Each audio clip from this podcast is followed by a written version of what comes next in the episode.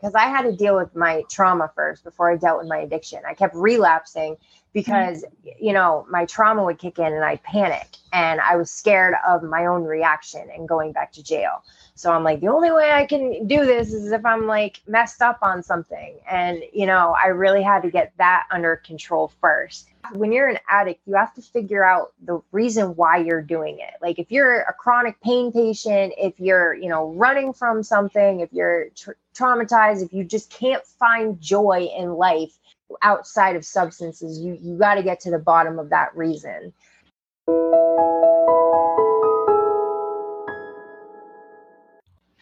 Welcome to Linda's Corner, where we bring more hope, healing, and happiness to the world. My name is Linda Bjork, and today we're going to be talking about From Prison to Purpose overcoming trauma, addiction, domestic violence, mental health, traumatic brain injury, and abusive, corrupt institutions. I'm delighted to welcome Elizabeth Mikotowicz. Elizabeth is an artist with an environmentally friendly clothing brand featured on Les Galeristes in Canada. You can reach Elizabeth at her website, and I'll include a link in the show notes. Welcome, Elizabeth. I'm so glad that you could join with me today. Me too. Thanks for having me.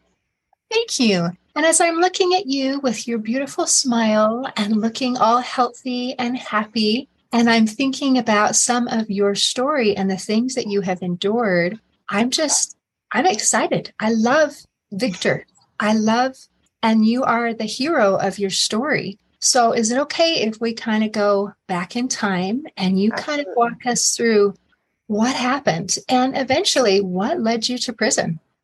So, um, I was adopted, you know, at birth, and I had really good parents. Like, they were very loving, very supportive. Um, I was wrongfully diagnosed with uh, depression and um, anxiety and bipolar and all that stuff. And comes to find out I'm high functioning autistic. So um, I went through the cycles of medications and that's kind of where you know my problems really kind of started from and then i started you know i dated older guys when i was you know a teenager and snuck out and did all that but you know, I was, they still loved me through it and they never abused me or anything like that. They, they loved me. And, but once I got out on my own, you know, I was in these really abusive relationships. Um, my ex beat me with a wooden dowel and it was right above my eye. And when it happened, you could see my skull. So when I went to the hospital, um, they did CAT scan, all that, but they gave me a pregnancy test because before you go into a CAT scan, you know, they have to make sure you're not pregnant. And found out I was pregnant that day. And they had to sew the muscle back, then the skin back, and I couldn't lift this eyebrow for like a year. They told me I was gonna have to get plastic surgery to fix it. So like when I moved my face, like it literally looked like I was like mean mugging somebody because I couldn't lift this eyebrow. And um, they prescribed me opioids. And at first I took it and because you know the pain the pain was so bad but when they sent me to the pain clinic and it was clear i was going to you know have to come every two weeks and get more pills and you know go through the whole thing and i was like i don't want to be on this. Like i'm pregnant. I watched my entire community go down the toilet because because of these pills. And you know i watched everyone turn into addicts and their lives their lives are miserable and they're like you're on too small of a dose to get addicted you don't have to abuse your prescription to get addicted to it. If you're taking three oxy 80s as prescribed every day, guess what? If you stop taking that medication, you are going to detox just like every other addict. You're going to lose your mind just like every other addict. And so, you know, the, the abuse got worse. I eventually went to um, the battered women's shelter in Bangor and they turned me away with two beds open. They, at first, they called me a liar. They said, you know, women come in and they're crying you know, you have no emotion. And, you know, at eight months pregnant, he'd held a knife to my face and was pushing me around. And he goes, One more tear rolls down your cheek. I'm going to cut your face off. So after that, I didn't cry. I didn't cry for years. And these people used it against me. So I went and I got my hospital records. I got, you know, the police that brought me to the hospital, like when the last final, you know, showdown between me and him. Um, and then they did a complete 180 and said, "Well, your injuries are so extensive and, you know, your situation is so dangerous that we can't help you because it puts the other women in the shelter in danger." They had two beds open. the, the girl that got the bed didn't even get hit. The guy kicked her car. She lived in the same housing unit as me because I lost my housing because the cop showed up. I was in public housing. And so I was like homeless because of this. And I made a deal with my father that um, if they wouldn't help me, that I would sign my kids you know, over him temporary guardianship. Cause now, not from the head injury, I was getting seizures and I was like waking up on the ground, not knowing, you know, how long I was out for. And that was like one of the hardest things I had to come to terms with. Like, I was no longer a safe caregiver for my daughter. And, you know, I was going deaf and blind for moments at a time. So the brain damage was like pretty significant. Like, this was like life altering injury. And, um, but this, this is a problem with victim based shelters in America and um, so, you know, after that, drug dealers basically helped me. They were the only ones that would help me. You know, I I needed I they gave me places to hide. You know, they made sure I I, I was safe. You know, they gave me work. You know, work, drugs to sell, and you know, because of all the trauma, I was like so hardened. Like I wasn't scared to die. I wasn't scared to fight back. Like you know, I had somewhat become dangerous myself. Like because I was I was quick to react now. Is this are you still eight months pregnant at this section in your narrative, or is there a child yet? No, there's a, there's a child. He was I stayed with him for like two years after that. So my son was like 18 months old when he went to jail. So he did go to jail. Yeah, he did for like burglaries and a bunch of other stuff. Um, he got into a high speed. no, not not for what he did to me. No. Can I ask? Because you said your parents were supportive did you ever think to maybe go to them for help? They just kept telling me to call the cops, and I was scared to call the cops because once you call the cops, CPS comes and takes your children if you're in a domestic violence situation. I you thought you, I thought your parents were watching the child. They were, but they would prevent me from getting them back. Okay. Okay. Wow. So we're going to keep going in this narrative, but I would love to come back to the idea of what makes a woman stay in a relationship where she's treated like this. Well, when I tried to leave, I got held hostage for three days and, you know, beaten and raped. So, I mean, when you try to leave, you're seven times more likely to die. And it that's when things get dangerous and they know how it's and it's just like you're like preparing for a battle like when you break up with these men. Like that's literally how it is. But if you go back aren't you behind enemy lines? There there there's times where you walk on eggshells and they're nice to you and you know that there's a lot of trauma bonding that goes along with it. Like they'll you know like he beat me up. And then he'd bring me you know pills be like i'm so sorry. Like i didn't mean to do that. And then they'd come up with a long list of excuses of why. And you're it like makes your brain like i don't know it it makes like you can't even think. Like you're just in survival mode. And like you're just you're just trying to stay alive in the moment. Like that it really comes down to that. I mean and it's it's not it's not like it's always like that. It's not like every day you're fighting for your life, but you know, they keep you financially, you know, held hostage. You know, any money you get, like they take it from you. And you know, I when someone tells you I'm going to kill your family, I'm going to kill this person, I'm going to do that, you're more likely to believe them when they've already put you in the hospital. Right. So here we're we're going to be talking about being in prison but it sounds to me like you were in prison long before you went to prison. You yeah. spent a lot of time in different kinds of prison, dealing with yeah. different kinds of abuse. I am so sorry. How frustrating that must be. I'm, I'm, I, we're going to wade through all of this, but man, I am looking forward to the turning point where things are going to get better. But I don't think we're there yet in your narrative. No, no, we're far from there. So eventually I got charges in 2011 and um I never I started selling bath salt because it was legal and it was being sold in the head shops. The feds wrote a whole new law um, called the analog substance law so they could charge you if it wasn't a scheduled substance. Um And so I go to jail and, you know, I kind of lived my life, you know, growing up in Maine, it's 94% white people. Like, you know, we learn about the civil rights, we learn about slavery, and, you know, you kind of are under this white supremacy's illusion of, oh, it's all over with. And there was a civil rights movement, but now everything's fine. Everyone's everyone's equal. Like that's kind of what I grew up believing. And, you know, it wasn't until I went to prison that I saw how much that is just not true at all. I mean, for instance, I met a handful of women that had been sterilized against their will.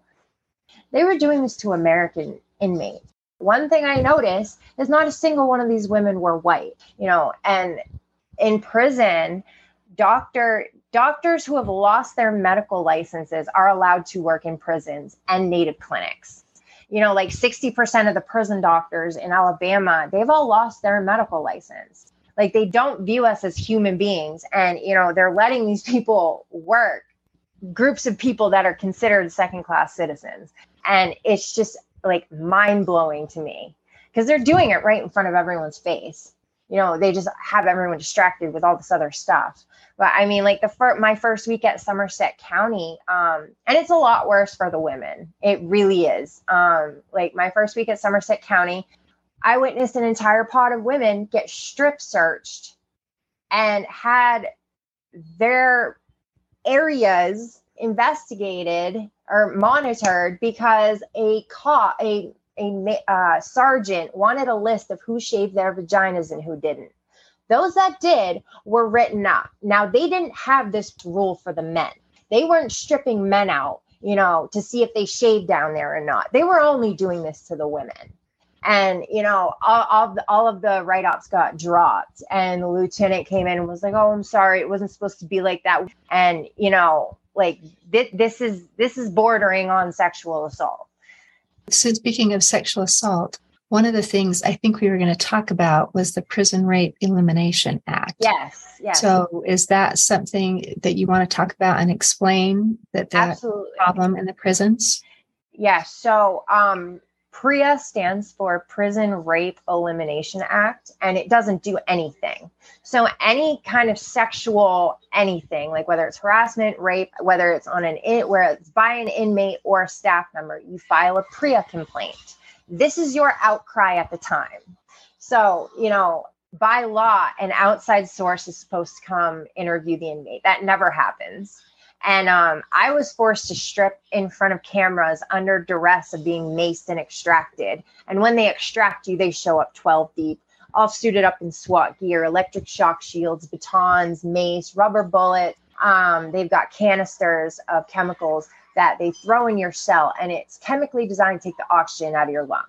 And it goes through the vents. So even the inmates that aren't doing anything wrong, they're getting hit with that too. So that's what you get if you say no to these people. And so they have illegal cameras in their SMU cells, their solitary unit cells. In the state of Maine, uh, a lieutenant from another county showed me the DOJ law book, and it said a camera cannot be inside an inmate's living quarters. You know what, where they go to the bathroom, where they sleep, you know, etc. For obvious reasons, they have cameras in their SMU cells in their new facility, and nobody cares because it's inmate. People have tried making, you know, noise about this before, and they just don't care. And there's always two men and two women in control at all times. So you have these cameras on you, you know, 24 7. And you know, where my ex used to trap me in the bathroom and like torture me for hours. Like the the cell pretty much look looks like a bathroom, you know, where the bed is, you know, that's where the tub would be. So like I would go in and out of PTSD, you know, like and think I was back in my old apartment, like with my ex. Like I and because they they had me on a medication, you know, the wrong medication that put me in psychosis. So I filed a PREA complaint when they forced they forced me to strip twice in front of this camera, and like it completely like it pushed me into a bad one um at one point. But um when I was at Alderson I, I had the, their prison file a PREA complaint because you're better off if you have an actual a different institution file it for you. I mean, they'll they'll most likely eh, nine times out of ten an institution will cover for another institution, like what happened to me. So when they got the results back from Somerset County. And mind you, these jails are doing their own investigations. Like Somerset County investigated their own sexual assault allegation, and they all do. So they deemed it unfounded while admitting to everything I was complaining about. So when they deem it unfounded, it just doesn't go any higher. So that's how they, they stop it right where it is, and then it gets buried. So Alderson wouldn't even allow me to hold this piece of paper. They would they read it to me and said I couldn't have a copy of it. I go, I need a copy of. That's my complaint. That's my paperwork that I filled out. I need a copy of it. I'll send it home if you don't want it on the compound. No, we don't do that.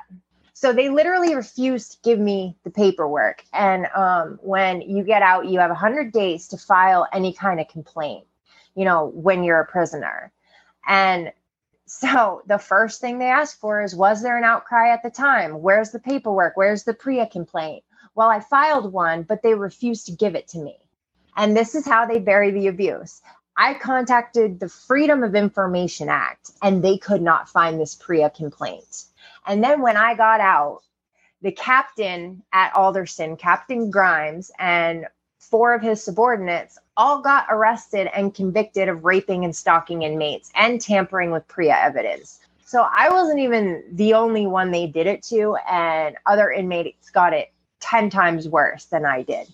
But this is how they're bearing the abuse. So, you know, I contacted Somerset County. I had let this go. And then there was an article in the newspaper about Somerset County refusing to give the media records about their officers. And one of the sergeants used to tell me to kill myself when I was in solitary confinement. And um, while I was like in psychosis, she told another inmate to kill themselves, and they had to cut that inmate down from a suicide attempt. So this got me pissed off. And so I'm like, I want my paperwork. I, I want the PREA complaint that I filed, which I never got. I want all my grievances because she used to write on my um, request forms like i can't wait for you to get out so you kill yourself or so you overdose you know just vicious stuff like that like you're oh. an officer in power and you're doing this to people there was an 18 year old girl who went to jail for telling her boyfriend to kill himself and she, he did this is an officer of the law doing this to people with mental health issues in jail like detoxing on like she's sick and she still works there. She still has a pension. She lost her sergeant stripes, but she's still getting a pension off the taxpayers' money. And that's that's not right. And you know, so I requested my paperwork and they told me to get a lawyer and have it subpoenaed because they already gave it to me. Well, but the law says, you know, I can request it as many times as I want and they have to give it to me. The problem is there's no consequence if they don't, and they know this. So they're just refusing to follow the law. And so I got a lawyer and he said there's nothing I can do. I can't subpoena it without an open case and I can't open a case without the paperwork. So it's a total catch 22. Yeah. yeah. And he's like he's like I requested it, but as far as that goes that's all I can do and they know this. They just simply won't respond. They lied to their mm-hmm. commissioner and said that there were no cameras in the smu cell. They lied to their own commissioner. I said yes there are. There absolutely are cameras inside those cells. And other inmates were willing to come forward and you know talk about it. And they're lying to their own you know the people in power like above them. And it, it's just baffling to me. I mean that that county's as corrupt as it gets. But you know this is the bill that I'm working on. So there needs to be a consequence, you know, mm-hmm. for you know, for when these institutions refuse to follow the law that they love enforcing on everyone else. There needs to be like five, I, I propose like five hundred dollars a day for every day they stonewall an inmate. You know, there has to be something. So you are in the process of creating a bill and working with uh, your representatives to to get that through because you've been on the inside and you have seen firsthand some of the abuses and just the, the, the mistreatment of human beings. And so that is, um, I appreciate your approach of trying to not only say, hey, you know, what happened to me, you try to get your paperwork, let me get my stuff situated. And then let's get some legislation together and let's open the eyes of people to see what abuses are taking place so that these this can be yes. corrected. You know, they can't even buy us tampons. Like that was one thing that I did. We did manage to get passed in Maine. Um, all jails are now mandated to provide tampons and pads free of charge because you know they do have pads. You know, most of the time, and I've watched some of these female officers, you know, tell in, inmates, you know, go ahead, bleed on yourself. What do I care? You know, women will literally make their own tampons in there and get infections, and it's it's it's bad. Like you should be able to get sanitary items for free. And like the commissary, you can buy tampons, but they jack the price up triple what they would be out here. Like for instance, back then, uh, ramen noodles cost 20 cents out here. It costs a dollar fifty in there. So we're only making five dollars and twenty five cents a day. When you when you go to federal prison, that is the starting base pay. Five dollars and twenty five. I'm sorry, a month. I said a day. It's five dollars and twenty five cents a month, and you work forty hours a week. And you know, we had inmates moving dead COVID bodies. We had inmates fighting wildfires for pennies a day. And you know, they could you could they could save up some money and you know take care of their kids and you know do it. Like if you actually paid them a decent you know wage where they could save up some money and get out and have something. When i got out i had a thousand over a thousand dollars worth of prescriptions the prison had me on and no way to pay for it. And these were psych meds. So if you stop taking them like it's really dangerous. So I was like spacing out these meds because you know I couldn't pay for them. I ended up relapsing and spiraling because I couldn't, you know, I completely fell apart. I had a panic attack every time I left my house. Like, mm-hmm. I mean, it's just that it doesn't work. Well, it sounds like um, you're very passionate about the issues that are at hand. So, what have you done to help yourself get clean? And it's because you're in a better place now. So what what has taken place between leaving and fighting your causes and being able to create your own clothing line and things like that and and getting clean from from uh, from abusing substances? So um, when i got out of prison um, janet mills when i got out like done with probation, everything. Um, Janet Mills took over for Paul LePage and she expanded MaineCare. So now, um, even though, you know, my kids weren't in my custody, you know, just getting out of prison and all that, I could still get health care. So that allowed me to get trauma counseling. That allowed me to get MAT treatment when I needed it because I had to deal with my trauma first before I dealt with my addiction. I kept relapsing because mm-hmm. you know my trauma would kick in and I'd panic and I was scared of my own reaction and going back to jail. So I'm like the only way I can do this is if I'm like messed up on something and you know I really had to get that under control first.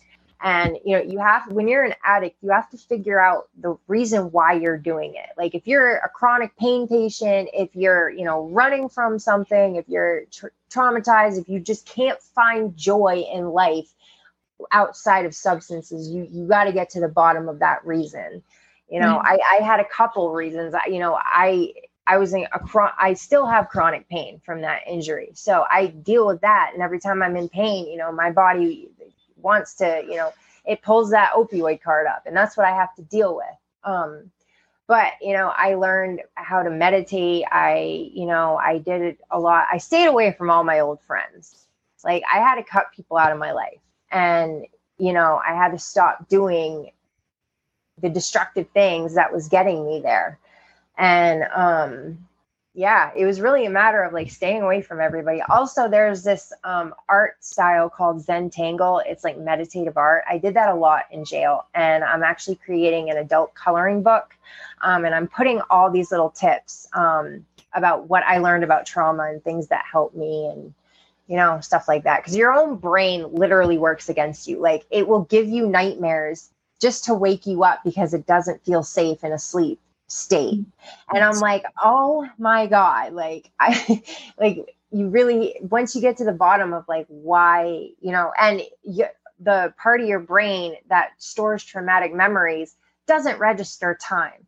That's mm-hmm. why, you know, the part you you feel like something that happened five yeah. years ago happened like last week. And so that oh, was like or even more than that, it's happening now.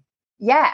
That's part of why it's so scary. And like you said, your brain will wake you up. So I'm going to recap just a second. you talked about how, in order to overcome the addiction, you need to address the underlying cause, which could be a combination of dealing with trauma from the past or dealing with, if it's pain, finding another way to deal with the pain. But just trying to deal with an addiction by itself is not very successful.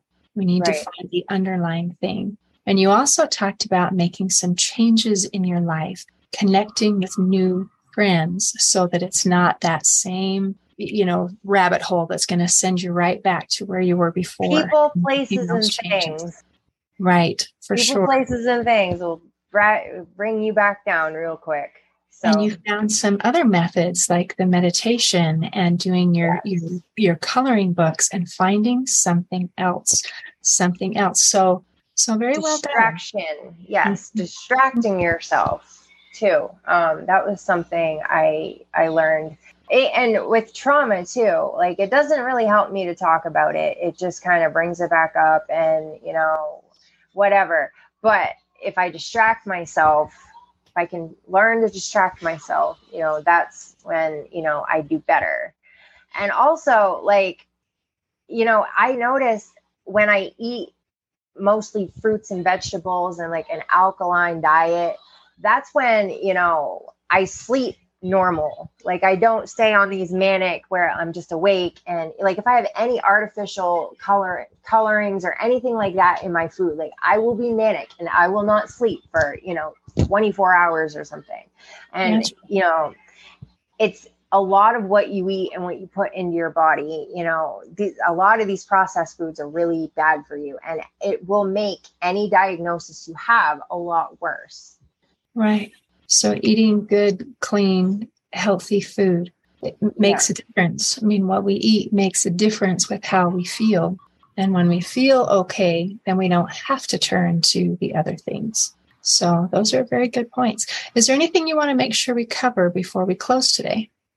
Um, I so when I got out, I created this environmentally friendly clothing brand on, you know, my own healing journey. And, you know, it's for anybody that embodies the divine feminine. Like I'm not, we are inclusive to everybody and it comes in plus sizes.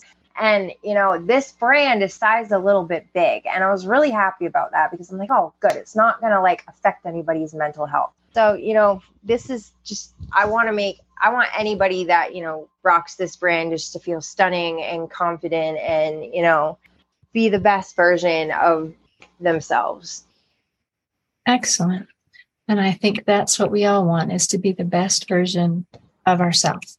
Yes. And that can be different for each person. So, Elizabeth, thank you so much for visiting with me today. Thank you for having me.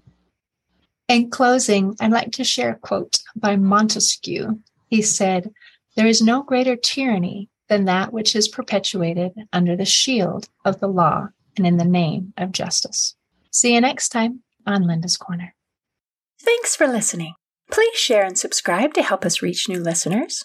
And if you'd like to heal your life from the inside out, there is a free video series at hopeforhealingfoundation.org.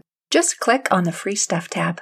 I also invite you to grab a copy of one of my books, like Crushed, A Journey Through Depression, and You Got This, an action plan to calm fear, anxiety, worry, and stress. See you next time on Linda's Corner.